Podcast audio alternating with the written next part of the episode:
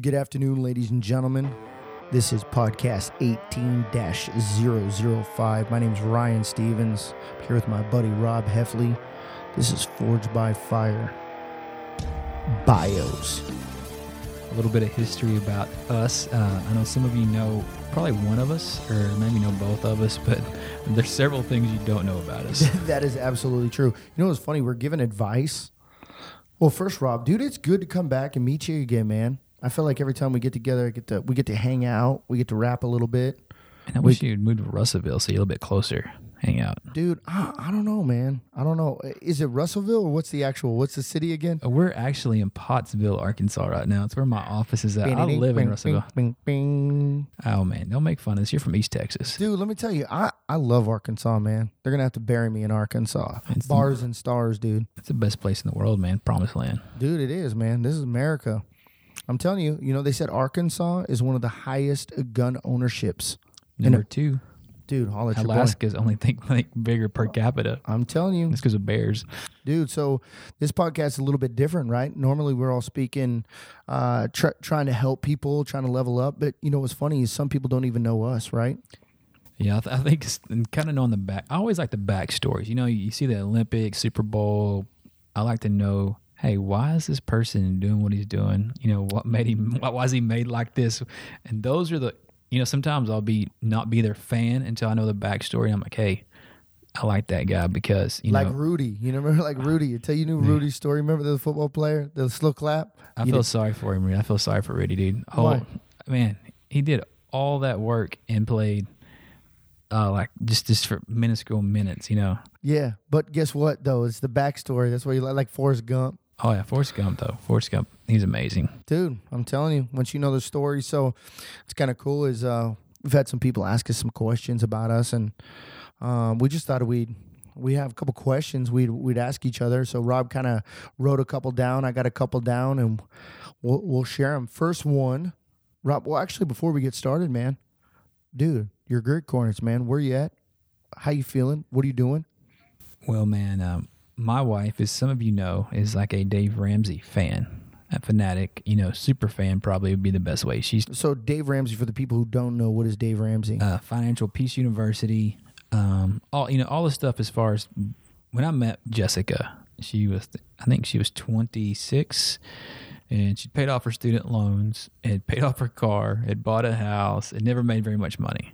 dang at 26 Yeah. And me, on the other hand, I was 29. I, I owned a 19 inch TV I got for graduation. shots 1997. shot shot shot I shots think I had a shotgun, some clothes, a mattress, box springs, and uh, that a couple books. But, That's it. And a lot of debt. That's it. You know, so we are definitely polar opposites on that. So she was the sugar mama. Oh yeah, well yeah. She, you know, met, she had a job, and the thing about it, I was making twice as much money as her. And she, had, I was like, didn't didn't really kind of correlate, but I was like, hey, live for the moment. You know, if I had money, we're gonna all party, gonna all eat good. Dude, that's that was it. that's the way I live. But my wife, who uh, I love her to death, she kind of indecisive. Yesterday, or actually today, we uh, bought a ring or put money down on a ring. She lost her wedding ring a year ago, and she's been wearing you know a QALO ring. Yeah, you like know. the workout ring, like which no my- woman's ever happy with. Yeah. So yesterday, I bought me a twenty four ninety five ring QALO, another one. Uh, Dude, the Quail rings are good, man. Yeah. I'm a fan of them too.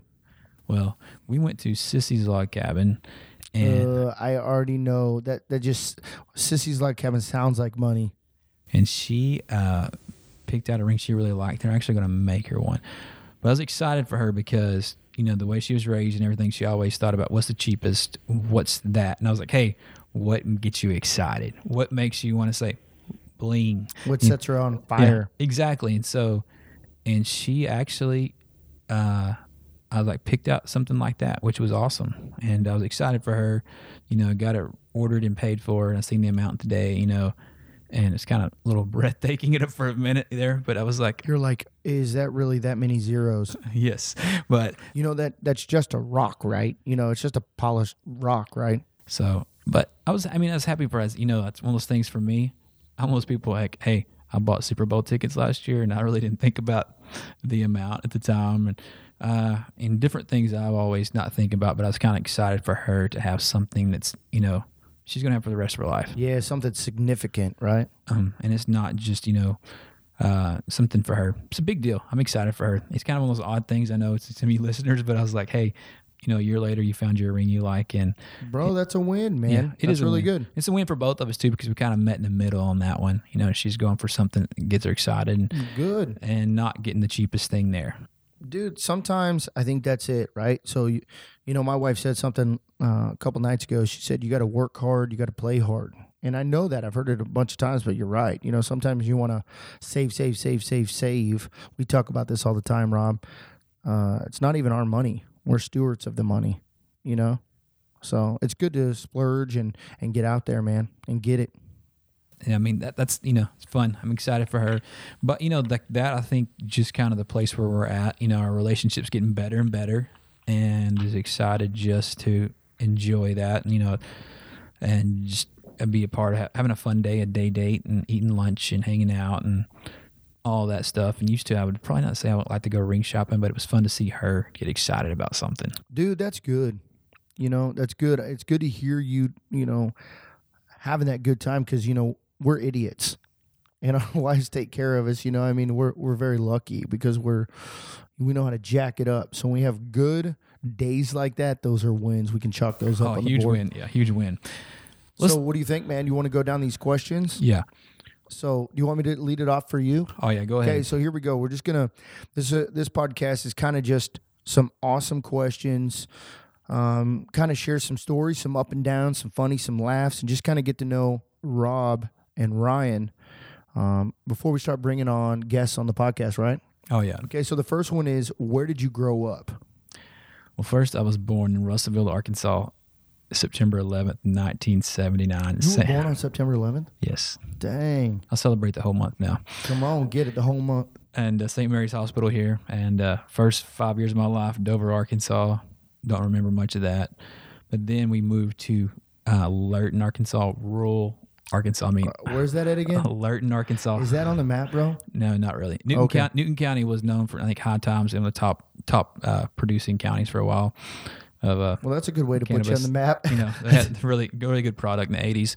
really good product in Family, the 80s. family members got busted. And- Dang. but uh, those uh, you know lived up there in the sticks, man. Uh, actually, from kindergarten to fifth grade, I rode a school bus, seventeen miles of school, and uh, you know got on dark, got off, and it was dark. Dang. and uh, we stayed there until my parents got divorced and I was I was in fifth grade and uh, just uh, very rural like we had we go we'd go to town like once a month I mean go grocery shopping once a month have like two cartfuls of stuff and had a garden killed hogs you know I mean all I mean like really country, like country. like real, like country. yeah I mean we eat fried potatoes every day pinto beans you know and stuff out of the garden we had like a cannon room and uh, like our land when two, we lived on two different farms up there and actually the first farm we lived on was my grandparents farm my dad bought and built the house around and had a hog farm and we were a farm family year 1985 1985 in newton county which was uh you know one of those fun things my dad's really still proud of it's in rural arkansas magazine I got a copy of it Do you really? oh yeah Dude, I have, I to, lo- have to show it to you That's what's really cool, man. When you start to ask these questions, you know, you get around your friends. Uh, sometimes when I get up with a couple, like me and my wife, right? We'll ask you, we'll ask them, how did you guys meet? And it opens this story, and it's really, really cool. I did not know you had a magazine. oh yeah You're, did, you're in the magazine. rural arkansas Boom. And so, you know, just kind of one of those things when we, my dad sold the hog farm, sold that farm, bought another farm, but our farm touched national forest. I mean, that's kind of how Oh, far. that's really cool. so, I mean, we peed off the front porch and the back porch. so, you know, I mean, that's how redneck we were. You know, that's, I mean, that's one of my memories from me growing up as a kid. Me and my dad would go pee off the deck. I mean, that sounds like, you know, some of you guys like, yeah, that's me. You know, I still do it. It's me and my little boy do. Hey, come on, dude. That's bonding. I think it, there's something about growing up in the country. I think that's why some of you know we relate. You know, even though I'm urbanized now, I grew grew up in the country as well. Yeah. But you know, my favorite story growing up there was my parents were about to get divorced, and you guys know, people are fighting, talking. We were on a daily, our little walk out in front of the um, of our house, our farm, you know, and uh, we had a blue heeler. She ran off in the woods, and Dude, good dog. she came out going past us, going about ninety, Well, here comes this mama bear pawing at her, you know, like what? yeah. And my mom, you know, is freaking out. My dad's like, I'm running off and leaving you because I'm about to, you know, divorce you anyway. And I'm on my Huffy bicycle going back and You forth. rocked a Huffy, Oh dude. yeah, from Walmart, dude. You know, I had my Huffy like going back, and I'm sitting there pumping that sucker like you know, like never before. And this black bear's coming at my mom, coming into us, you know. And finally, the dog goes underneath the fence, and the bear stops it, you know. And we get past it, but you know, as a kid, I you know, I tell people that story, and like whatever. I'm like, yeah, it happened. You know, we got we got witnesses. You're like you're like true story. Got witnesses. Yeah, yeah. I got accomplices I Still got tread marks, you know. on the Huffy. so was Did you rock a banana seat? Did I have a banana seat? no, it was it was, it was, It was little- probably bright orange. No, I'm every Huffy was bright orange. Dude, I'm not that old, but you know, pretty close. It was like a wannabe mongoose before before Walmart had the mongooses. yeah. And uh, so that you know that's you know one of those stories I remember that uh, you know just that was crazy stories about living up there, man. But it's rural. I mean, uh, people come to hunt, you know, and we had like illegal satellite too back in the day, and people would come to our house and watch TV. I mean, that's what my, my dad won the satellite and a big screen TV. Like so, people would come over and watch the Tyson fights. I watched all the Tyson fights when I was a little kid and watched a lot of stuff I shouldn't have seen. I mean, any any Eddie's movie, I've seen it. Yeah. That's awesome right there. But you know that you know that's kind of where I grew up there. And my parents got divorced when I was fifth grade and went to school at Dover for a year. And then actually my mom got remarried and I went to Crowley, Texas, which is outside Fort Worth. And man, talk about culture shock going from like a class of twenty kids to you know there was like five elementaries. Dang. And so you uh, went like pretty big city or yeah, it, yeah, it was outside Fort Worth. yeah And- suburb. Yeah, I mean, I mean like the, you couldn't pee on the front porch anymore. At least it was illegal. yeah, that's a felony. And so, you know, lived there for about a year and a half and then moved back to school at Dover and graduated from Russellville. I mean, not Russellville, but graduated from Dover in 97. So, you know, I lived, you know, just uh, got to see kind of really rural Arkansas, which I love. And also got to see some different parts. And uh, grew up in a really good small town, you know, Dover. It's like thousand something people, but uh, Russellville's close, 25,000 people. But you could, you could be close to the woods if you wanted to. And uh, some of the things that I really appreciate now growing up that I, I didn't really took for granted. You know, I, I tell a lot of people that appreciate the small things because later on in life you're going to realize that those were the big things in your life, right? You know, peeing off the back porch when you were a kid, you probably didn't think like, "Oh man, when I, you know, when I get older, it's going to be a significant memory in my life." But I mean, now you're like, those were the good old days when life was slow. You know, I could run in the forest. You didn't have to worry about anything, right? You just could chill out, pee off the back deck with your dad. You know. That's what you know. One of the things when Jessica started being very successful with Plexus is that we could live anywhere we wanted to live, and I was like, I want to move home. You know, she's like, Oh my gosh, You know? and I was like, you know, I feel like the Lord's calling us to move home, and she's like, Oh my gosh, She's you know? like, no, he's not. I just talked to him. it's I was like, you know, you've only burnt like five million bridges there, you know. And, but I was like that part, man. I wanted to raise my kids around in a good area, good people, and uh, I still, I mean, I feel like this is just a beautiful area. Some people have never been here. You just have to really see it to see, you know, the national forest and the lake, and just there's like a lot of awesome stuff around here. Bro, I agree. Man, I when I moved here from California, I mean, I took my wife from California. She was born and raised in California, moved to Arkansas. As soon as I came here, I found the people were just phenomenal, man. Everybody is so nice. Um, they've got good values. You know, sometimes uh, you show you show up here, everybody goes to church. There's more churches, you know, down Dave Ward, right in Conway. There's a church everywhere. I mean, you can't throw a rock and I head to church. And uh, I just love the people, how they are. They they take you at face value. I remember when I first came down here, we are in a meeting. I was sitting next to a guy who makes a million bucks. I sent a guy who works a blue collar job making like forty grand, and nobody, nobody treated anybody different and I really enjoyed that. It is beautiful. I mean, Central Arkansas, you can go anywhere you want. I mean, we can go to like the beaches in Florida. We can cruise up north. I mean, we can go to Texas. I mean, it's kind of central, so it's really I enjoy it too. They're gonna have to bury me. They're gonna have to bury me in Arkansas, So, what about you, man? Tell me a little about you growing up. dude. I kind of grew up like you. I grew up in East Texas, a little place called Eustis, Texas, and uh, we had one stoplight. That was our that was our big trophy, right? We had one stoplight. Um, my whole family lived on a street, like one street, my whole family. So I couldn't get away with anything. I mean, I'd run down the street, try to do something. I get my ass beat by my grandma or something, you know? You just couldn't get away with anything. You know, I I was kind of like you, where I could run around down the street with no shoes on, you know? I mean, it was no big deal to be in your underwear and just go out and play for hours. Um, I remember we had uh, only people that was not really our family was the only police officer in town named Haskell Cook. And he drove like you know like uh the old school with the little you know uh cop light on top you know what I mean? And it was the black and white old school like something out of a movie. And I remember he would show up and he'd be like he would say um I smell barbecue. And he's like if I don't get some of that barbecue I will take somebody to jail. And so we go over there and hook them up. I mean, it was awesome. So I lived there. Um, and then my mom met my stepdad, and that's where kind of things went sideways. And we moved from East Texas to Washington State to California, back to Texas, multiple places throughout um, Washington until I finally settled and joined the Marine Corps in Spokane, Washington. So that was kind of like how I grew up. So I went from a real country, East Texas, awesome. I mean, some of my fondest memories as a kid is a lot like you, is just running around in the pasture and just they had a barn and I would just go out and play in the barn for a while, you know. And we'd they had this pond in the back of my grandma's property. We'd go back there and just throw rocks at frogs for hours. I mean, that those are the good old days, you know. Well, yeah, I, was, I mean those things that I always my kids now. It's funny. I take Judson. We have a creek in the house we bought in Russellville. I wanted to be close to water. And it's like a little creek. You know, we go back there. Me and him will go back there and wade in it and play in it. Yeah. Because I wanted him to have that, uh, just that part of you know just fun. And he uh he, will sit there and, and I, I think I like it more than he does.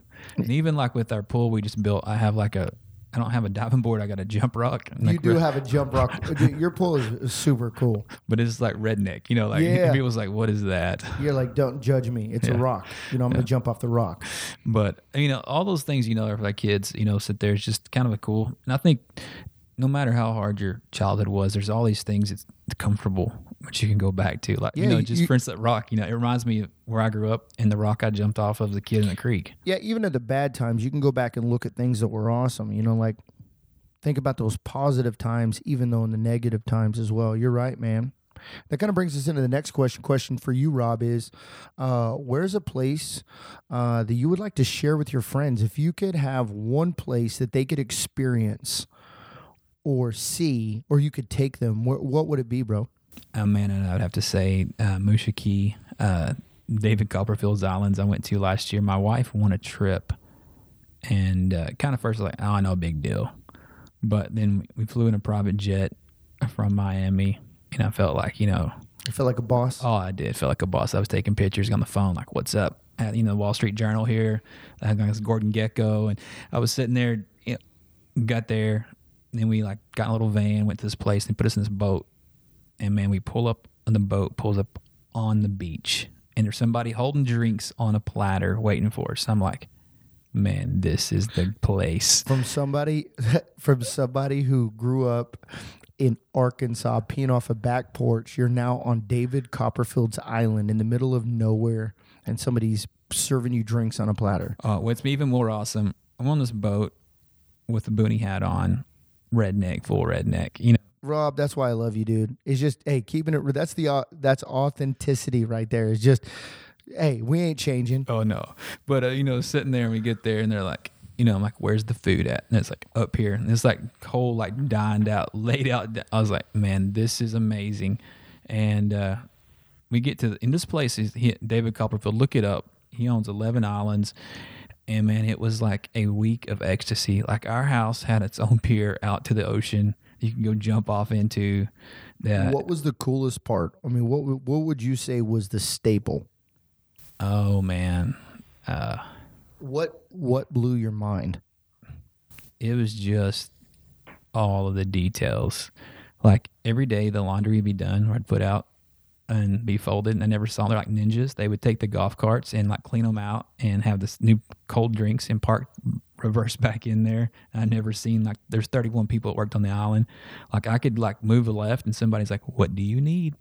You know, or move right. And there's also there's a button in your room like anything you want button, and pretty much show up. It's not illegal or immoral, and Wow. and just also like all the little hidden passageways because David Copperfield's a magician. Like I went out looking for those things, and a couple of times people were like, "What are you doing?" You know, kind of like, and like had underground little things, man. But just in our in our we had we got to actually stay in the house that David Copperfield stayed in.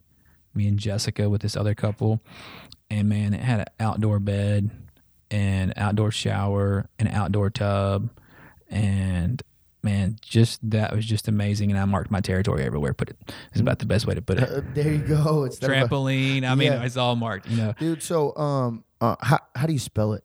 How do you? uh, M U S H A, and it's C A Y. It's Musha Cay.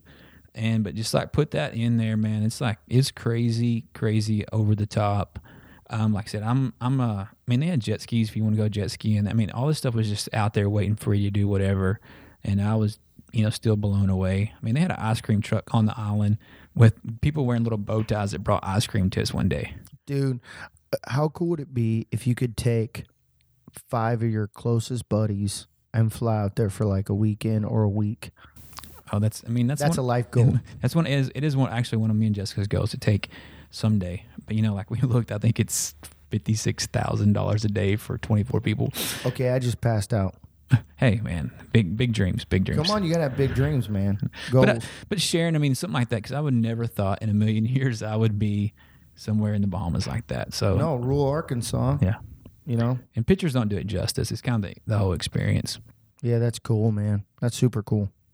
So what about you, man? What is a place you wish you could share with friends? So mine's kind of on a different perspective, you know, perspective. Yours is uh kind of like the high end. Mine I would like to take people that I know and take them to war torn countries. You know, I'd like to take them to like Iraq, Afghanistan, you know, and let them really see like South Iraq where people live in mud huts and they have to go get water out of buckets and they drive, you know, you have to get on a donkey cart, you know, as like your car and cruise to a local market and then barter for food or you know have a little bit of money dinar they call it iraq and and, and share you know and buy things. I would love to take people there because in return you would get a better perspective i think what happens is now you know i stand in walmart and i hear a lady complaining about how the long is uh, you know the line's long or fly in a local i mean fly in a commercial airplane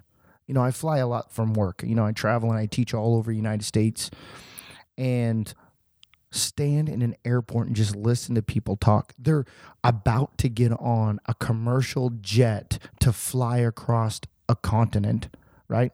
To fly across the United States. And they're griping about peanuts and soda and just and so Yeah, I I'm think entitled, man. I need my leg room. I You don't need my need- you first don't need class. I need my quilt. I need my pillow. You know, that's a vibe, dude. Here, okay. So here's something that we shared. Right, is one is I I want. When we say I want is a vice, dude. Right, want could be a lust. Right, could be something. So when we say I want, that's a problem. You know, we, we got to kind of control that. It's okay to have goals, but when you start to say I want, another one is the D word. You know, that's like a cuss word. We talked about that before. When I hear somebody say I deserve that, I just want to choke them. You know, because it's not true. The whole deserve and the last is I can handle that. When I say I can handle that, you know, you're starting to do it on your own. But those three, that's kind of the thing. So mine's kind of different. Yours was kind of high end. Mine would be to change people's perspective, not to not to make them suffer, but just to travel there and observe I mean, how I, things could be rough. I totally agree. I mean, I, I think I wish and I need to probably go on a mission trips every year, just because. I mean, every time I go to a country that has way less, it it just kind of changes perspective about the whole thing about what I need, what Mm-hmm. I want. You know, brother, we are rich right now. We Oh, are yeah. so rich. I mean, if you've got change in your pocket, if you have running water that you can drink, if you've got a vehicle, I mean, you are rich. The poorest person, like in America, I mean, you could go places where they are rich compared to what the norm of life is. And so, I mean, even though it was kind of sad to see and it was hard to be a part of that, dude, it gave me such a perspective because people are always like, Ryan, you're so optimistic, you're so positive. You never, everybody says, uh, hey, Ryan, how's your day? You say, dude, I'm living the dream. You know what I mean? So that would be mine. Um, next question, Rob. what was your worst job? For me, yeah, for me, oh, dude, I worked at McDonald's, man. Mickey D's. Come on, don't judge me. Don't judge me. I'm being still in fries. I was still in fries. You know, Dude, I'm not gonna lie. I was a fat kid before I joined. I'm, I'm still fat. I still like donuts. I'm not gonna get it twisted. As much as I, if I didn't PT, I would be 400 pounds. I'm just, dude. I have a strong inner fat kid. But the worst job I ever worked was McDonald's, man. I mean, I worked other jobs, but that one was just the the environment sucked. Everybody was upset. I mean, dude, I almost got beat up over ketchup one time. Like, hey, true, Ketchup. yeah, true story, dude. True story, man. The guy was uh, sitting there at a table, and um, you know, he was like, "Hey, man, I need ketchup for my wife's burger or whatever." And I was like, "Hey, man, I'm sorry, we're out of ketchup. The truck's coming in." And he looked at me like I cussed at him or something, you know, like I insulted his wife. And I, he said, "Get me the ketchup." I was like, dude, this guy's getting serious. And then, dude, he jumped up, and this dude, chi- I'm not okay. Now here, I'm gonna be honest, dude. I ran and hid behind our manager. Dude, he saved me. Stop, stop. Okay, first of all, everybody knows Ryan Stevens. I just like picture you running behind. Dude, I, I I don't ju- see you ever running from anything, but you know, like Dude, I was running from a guy who was pissed because of ketchup. But anyways, like it was super, super high stress, man. Uh, at the time, you know, I wasn't mentally tough. You know, I was just, uh, you know, I had really experienced. I mean, I experienced adversity on a different level, but dude, that job was horrible, man. I just, I mean, I take, first of all, thank you for your time you served at McDonald's because I think You shut your mouth, Rob Heffley. I, I spent a lot of money there. I got a large investment. What about in your? life. What was? I mean, I worked at an aluminum plant. That was a pretty rugged job. I worked there for a while. But Man. um, what was your? What's your worst job? I've had about nine million jobs, so you know I'm sitting there thinking they're running Tell, through my tell head. me one. Man, I just uh, I think the worst job. Was the one time I danced for money? hey man, I'm good at that. Everybody's got to be good at something, you know. So what? I didn't what- make much money though, you know. Like Yeah, throwing, yeah. throwing quarters at me really doesn't count. get off the stage. yeah, but uh, sitting there, just I think you know, man, I had this memory uh, one summer, man. Uh, this girl that was just uh, I moved to my dad's house. And you guys know the story about my dad, man. He's a hardest still. He's like seventy two years old, still goes to work every day. I mean, he's workaholic. But there was this girl. I moved up there because I was dating, so I was live with my dad. You know the things you do for women. You know, nineteen years old. Well, my dad though, he at the time he was building a convenience store, farm, lots of cows, you know, all that stuff. What happened was I was his slave, you know, which is pretty much all my brothers kind of experienced it, but I kind of got past it because my dad and parents got divorced. But I decided I wanted to live with him to pursue this woman, and uh, well, I- Horrible idea. yeah, horrible idea. But you know, man, love is blind and love is ignorant and all those things above. And what happened was my uh my dad would like loan me out to his friends too. I'd do his work, you know, then they'd do the work. And and I'd hauled hay most of my life. No big deal.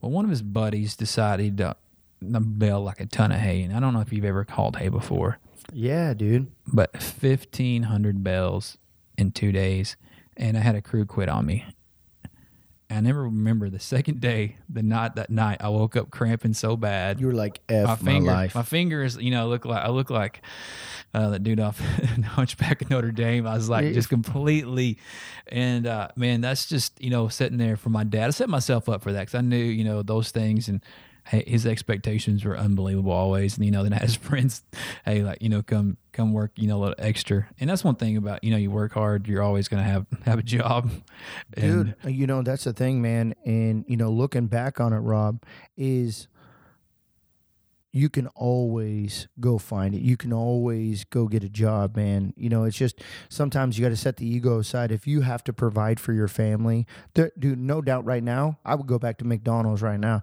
Probably be a lot better, right? Because I'm, I'm mentally tough, probably handle it, dude. But um, you can always go get a job to provide for your family. Always. I mean, I think that's a lot of pride.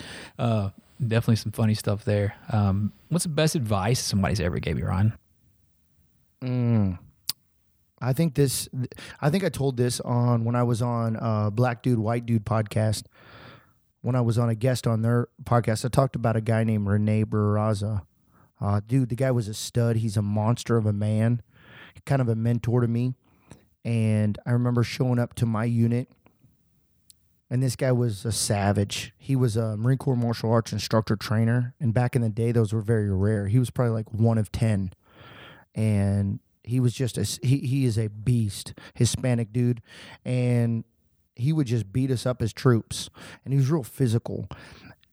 And I wanted to I wanted to beat him, so I would train, train, train, train, train, train, train, uh, and I started doing MMA, and I really wanted to beat this guy just to show kind of the validation that we talked about in prior podcasts. And I finally caught him. And I uh, held the submission a little bit longer than I should. I wanted him to know that I got him, kind of an ego thing. And this guy was the best advice ever. He looked at me and he said, I'll stab you in the parking lot. What did he say? He said, he said, I will stab you in the parking lot because I was bragging, right? I said, yeah, I beat you. He was like, I'll stab, with, dude, with this stoic face. I still remember to this day. I mean, this is how much of an impact this advice was. I mean, I'll get to it. The advice wasn't, I'll stab you in the parking lot, but he looked at me and he said, I will stab you in the parking lot. And I looked at him, I didn't get it. He said, Ryan, you're bragging about one spectrum of the uh, of being a warrior. You're bragging about jujitsu. He said, You've trained so hard on one spectrum. He said, I'm a warrior. He said, I've dedicated my life to this.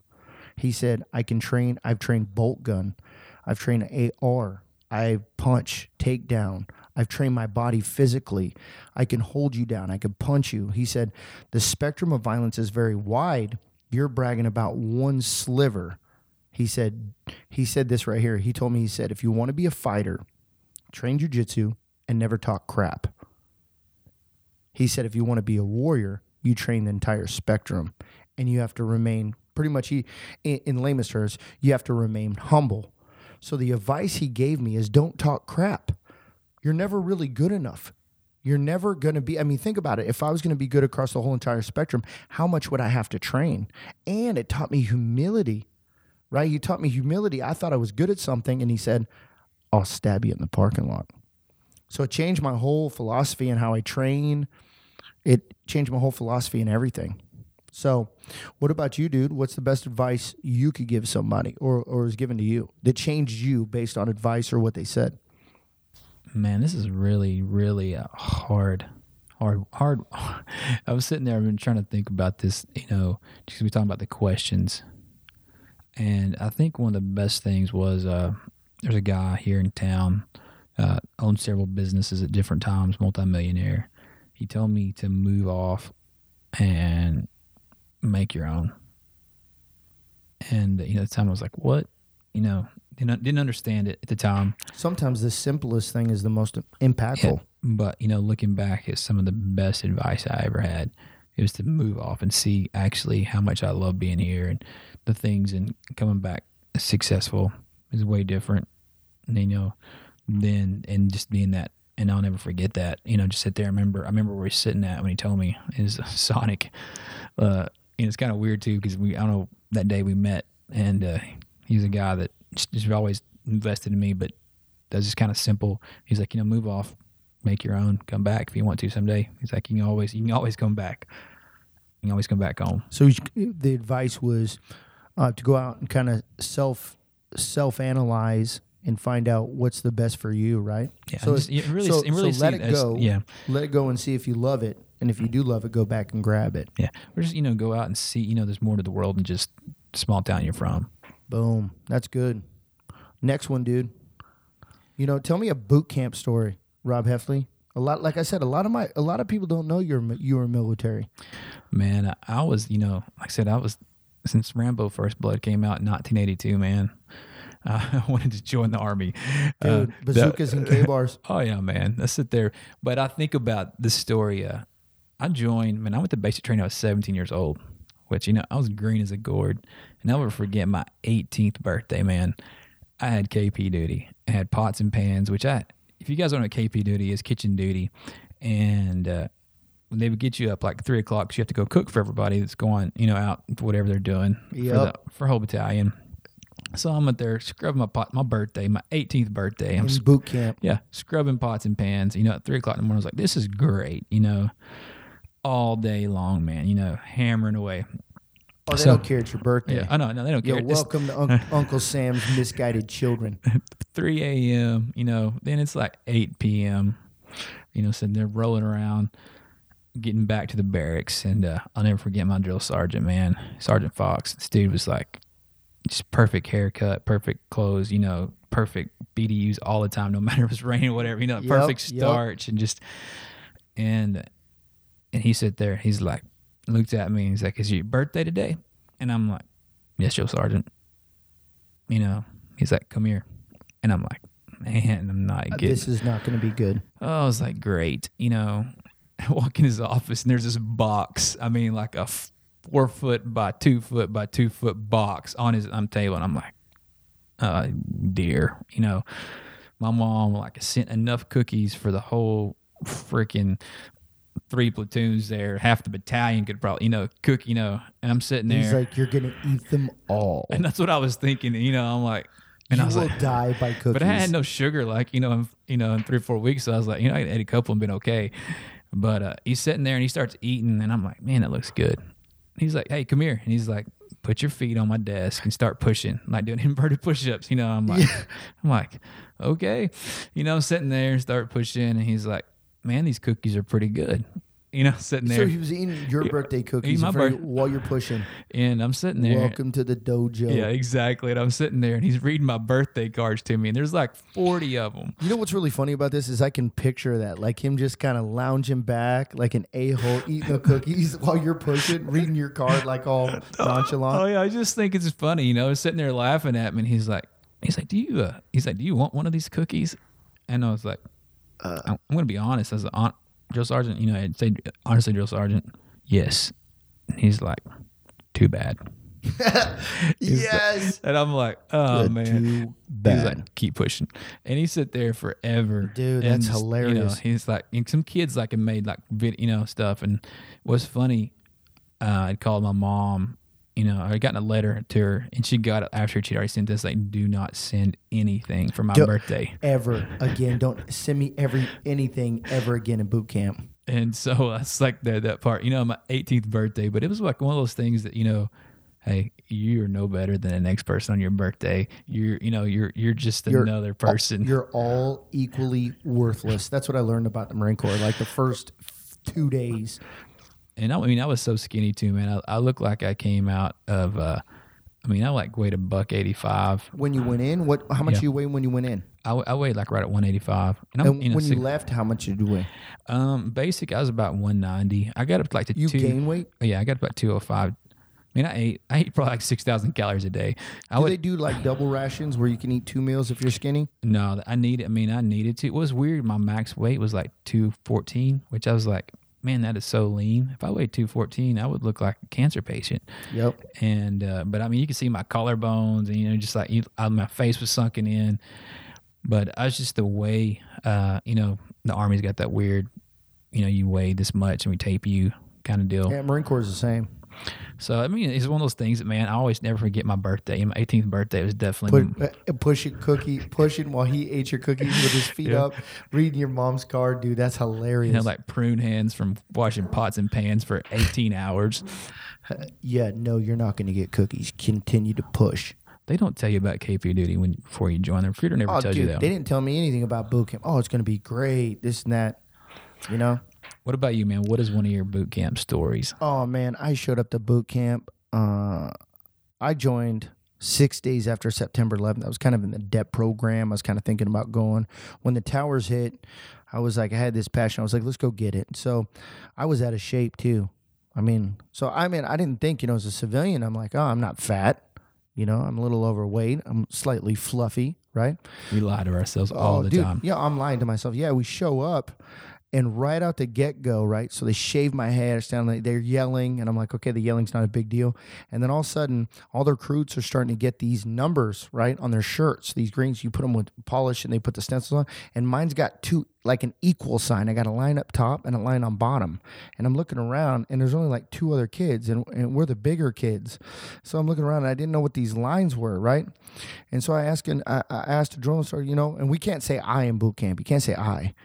right? You have to say this recruit. I say, hey, this, you know, drill instructor, this recruit's got a question. He's like, what?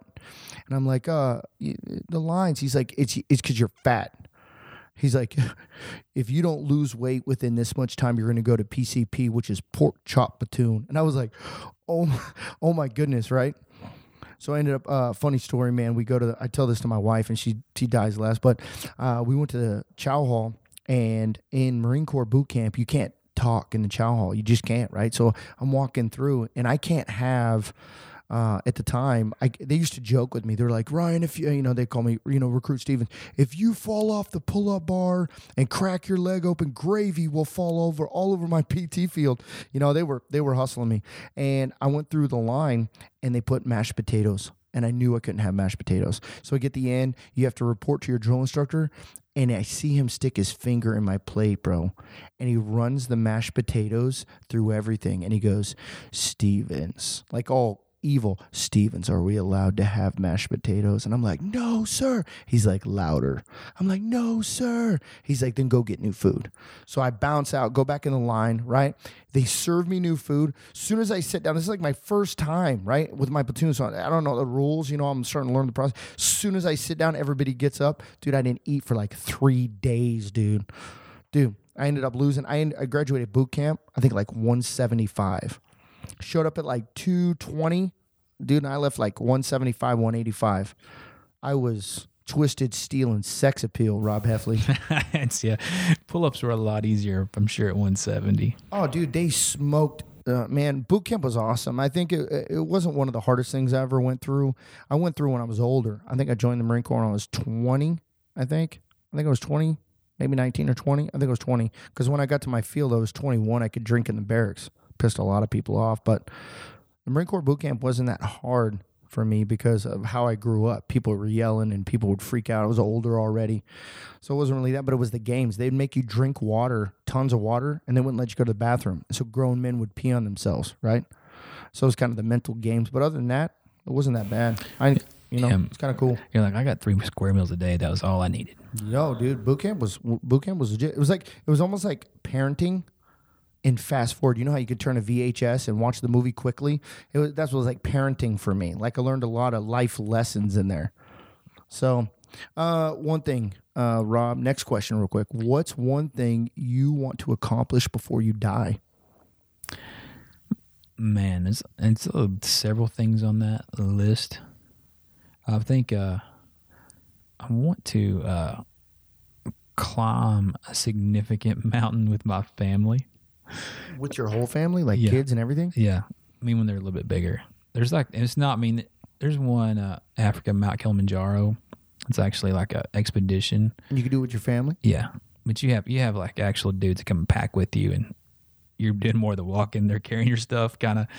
So, so like glamping for climbing. kind of like that, but you know that way. I want. uh I just think it'd be a cool experience. You know, something a little bit tough for the whole family to experience. I think you could. I think you can kind of make it as hard as you want to, and that's kind of that's one of the things on my bucket list for sure. And not because I'd like to see. I don't know.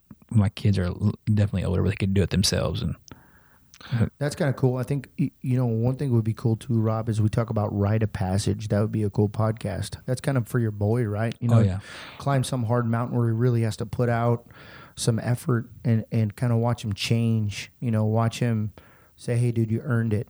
I think that's one thing that's missing. That's cool, man. that's what. Yeah, definitely. What about you? Uh, one thing that I want to accomplish before I die, I think I want to write a book. Man, two things. I would like to write a martial arts book. I've dedicated a lot of my life to martial arts, you know, jujitsu, Japanese jujitsu, pankration, Marine Corps martial arts, Army combatives. Um, so just, I think I would like to write like a martial arts publication, but I'd also like to write a book. Are you going to use that mm, special forces book as one of your guides that I bought you? Oh yeah, dude. Rob's a man. Rob ended up I don't know where he got it. He shows up at my house one day and he's like he shows me like a 1971 special for it's got a dragon on the front. You know what I mean? I open it up and it's like some guy not wearing a shirt with like a K bar doing push kicks. I was like, "Where did you find this?" He was like, "Yeah, it's a I can't tell you. I'd have to kill you." Oh man, that's one of those things. I mean, writing a book definitely a huge deal. Uh, next thing, what's the coolest thing that you've ever done? The coolest thing I've ever done, I think, would I'd have to go back to riding a KLR 650 in Iraq. Man, I was so fortunate. Uh, before we pumped out to Iraq, uh, one of my staff sergeants, or it might have been a gunny, if if my memory's right, he asked. He said, uh, "Can I get a volunteer?" And I raised my hand, and he was like, "Have you ever rode dirt bikes?" You dirt bag or something like that. And I was like, Yeah, I used to ride them before I joined the Marine Corps. And he said, "Okay, you're going to combat motorcycle operator course in Del Mar Camp, you know, uh, Del Mar Beach on Camp Pendleton." And I showed up to a dirt bike course, man, and it was a high attrition rate. I ended up graduating, got issued a, I think it was an M. 1031B or something like that. It was it's a Marine Corps issue KLR 650 dirt bike.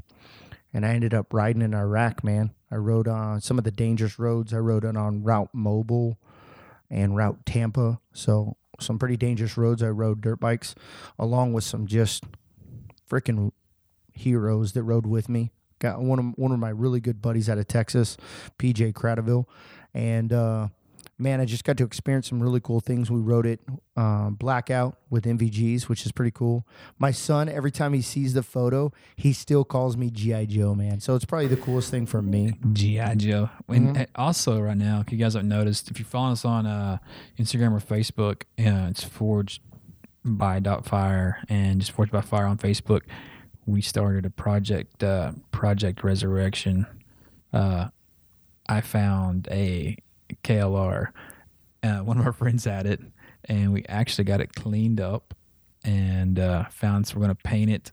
Dude, I am so thankful for that, Rob. Yeah. Like, I remember, I can't tell you how much that means to me. It's almost like um, it's one of the worst times of my life, right? But also, like I was saying, one of the coolest parts of my life where my son calls me GI Joe because of that picture uh, from Iraq. So, man, I'm excited about that project and see what the end product is. Yep. This week we got it cleaned up and all the stickers off of it. It's actually at the Kawasaki shop getting some seals put in, a couple of things, cause, and uh, hopefully soon you guys see some pictures of that coming up. I'm excited to see Ryan on it. Uh, one of my guys in the shop had it out here. He, he he wrote a Willie out on it. So it, Did he really? You just oh, want yeah. to check it out? Oh yeah, he, Man, yeah. I tell you, I'm super excited about that thing, especially when it gets back to OD green, like the old school OD green. What about you, dude? What's the coolest thing you have ever done?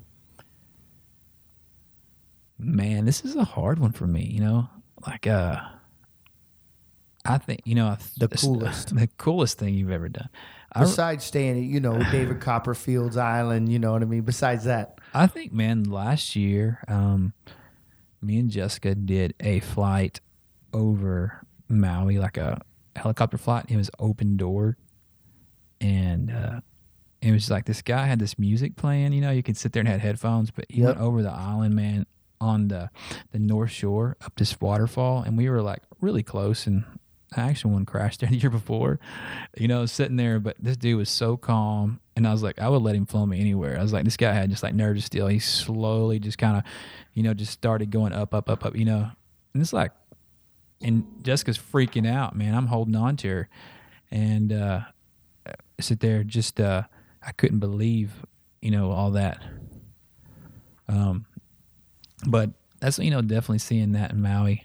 Um, was it was just super cool to view and Yeah. everything? I actually I got a video. I have to share it with you, man. And then the music too, like you know, mate, he had these songs. Was it the Danger Zone by Kenny Loggins? no, man, I like Danger Zone, dude. I had that soundtrack. That's Top the Gun, jam. Top Gun soundtrack. Had that poster too on my wall when I was a kid. Dude, you got to, man. I think everybody had it. Yeah. No, next question, man. Uh, recommend one thing that could change someone's life. What would you? One thing you could tell somebody to change. Normally the questions don't really bother me, but man, that one's good. I think the number one thing that a listener can do to change their life is positive thinking. To go from if I can recommend anything to anybody is stop immediately and change your mindset to positive thinking. Stop talking bad about yourself. Stop talking bad about others. Stop putting yourself down. Dude, change your posi- change to a positive mindset. When people I see it all the time, I talk to people and I say, Hey, how's it going today? Man, it's just another day, another five dollars. Man, I can't wait till Friday. Dude, they ask me, dude, I'm like living the dream, baby. You know what I mean? Like every time I'm like, I'm having a fantastic day. It's it's positive mindset. You know, you negativity will never get you a positive day. You know? Oh, yeah. So I would recommend if to to for someone if they wanted one thing that can make a significant impact on their life today is positive mindset. What about you, dude?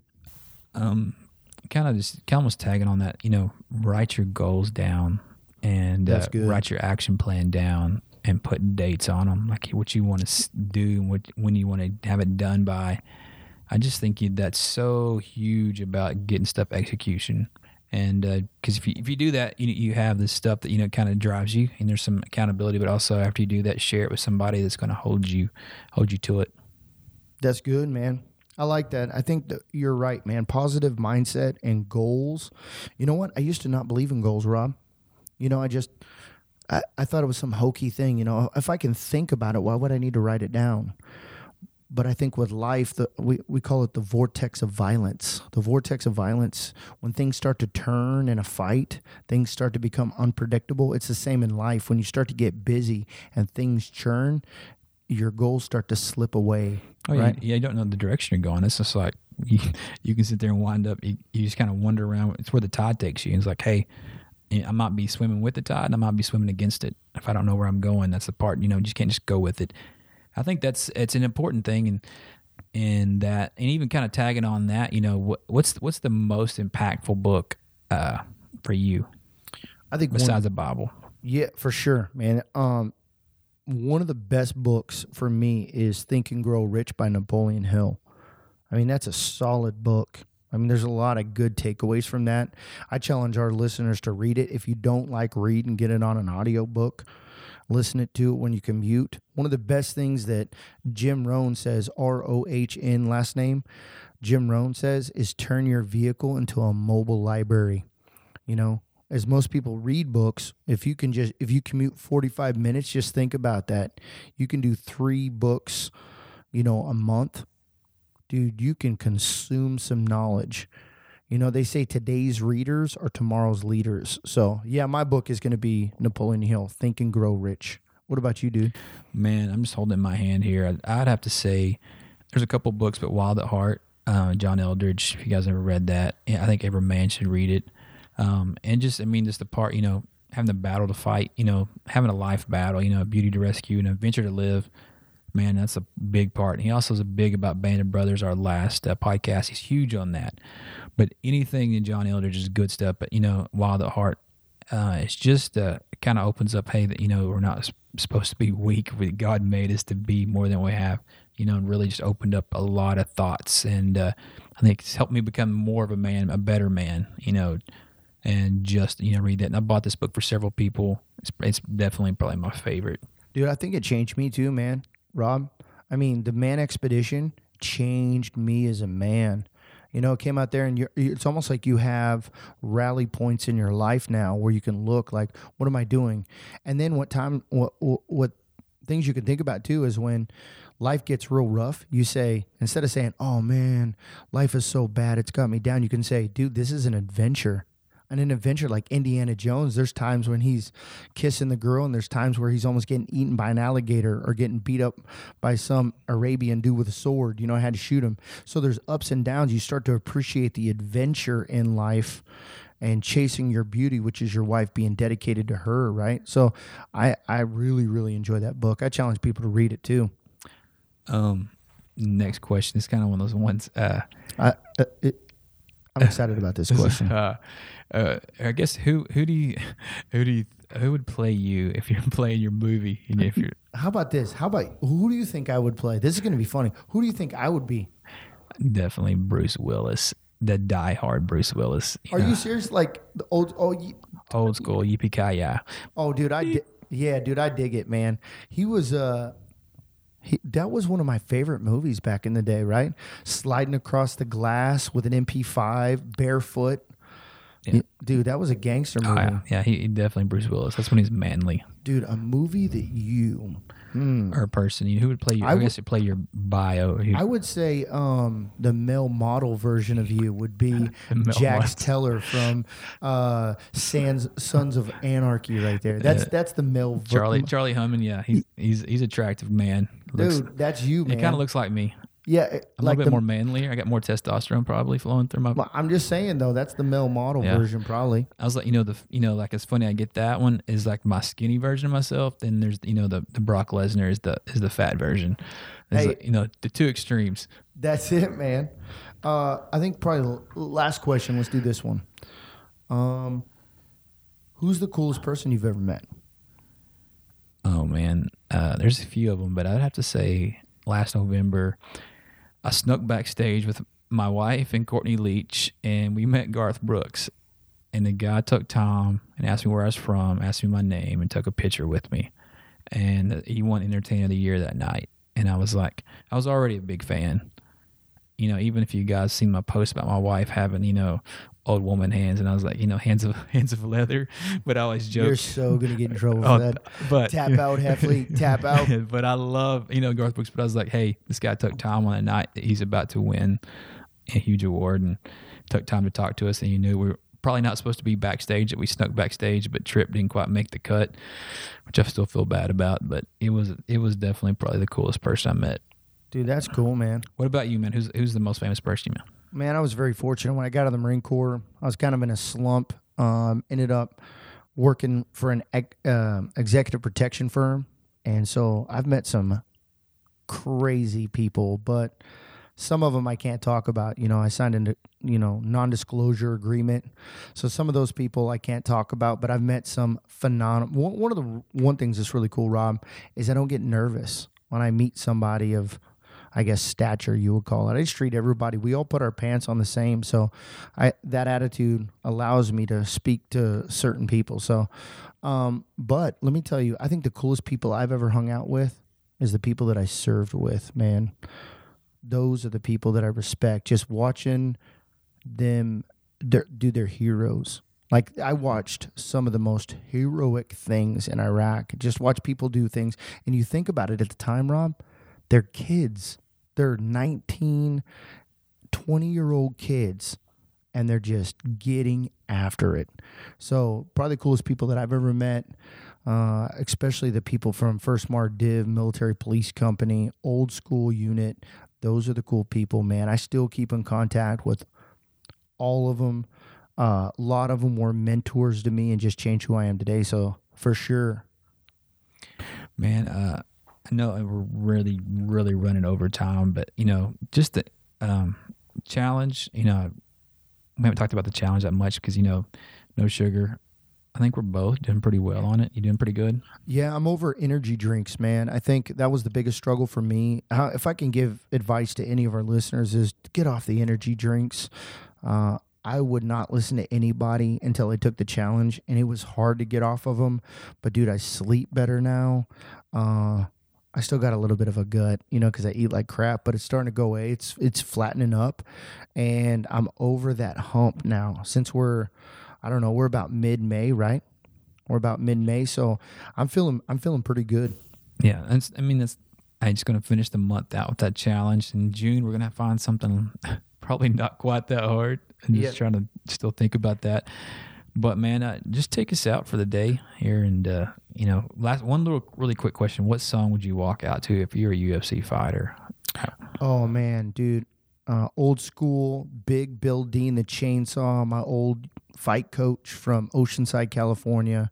I remember we would go in there and bang it out, and he would have Hatebreed playing, and it and the song was called "Destroy Everything." I if you turn that song up and listen to that song. It is aggro to the max. I mean, you just want to punch people in the face when you listen to that. That would be mine. What about yours? Man, I'd have to say Johnny Cash. God's gonna cut you down, Man, that's a good one. Arkansas boy. All right, ladies and gentlemen, thank you for listening and get to know Rob and I. We appreciate you. Every time you listen, we hope to level you up and challenge you. So please tune in to the next podcast. This is 18 005 out.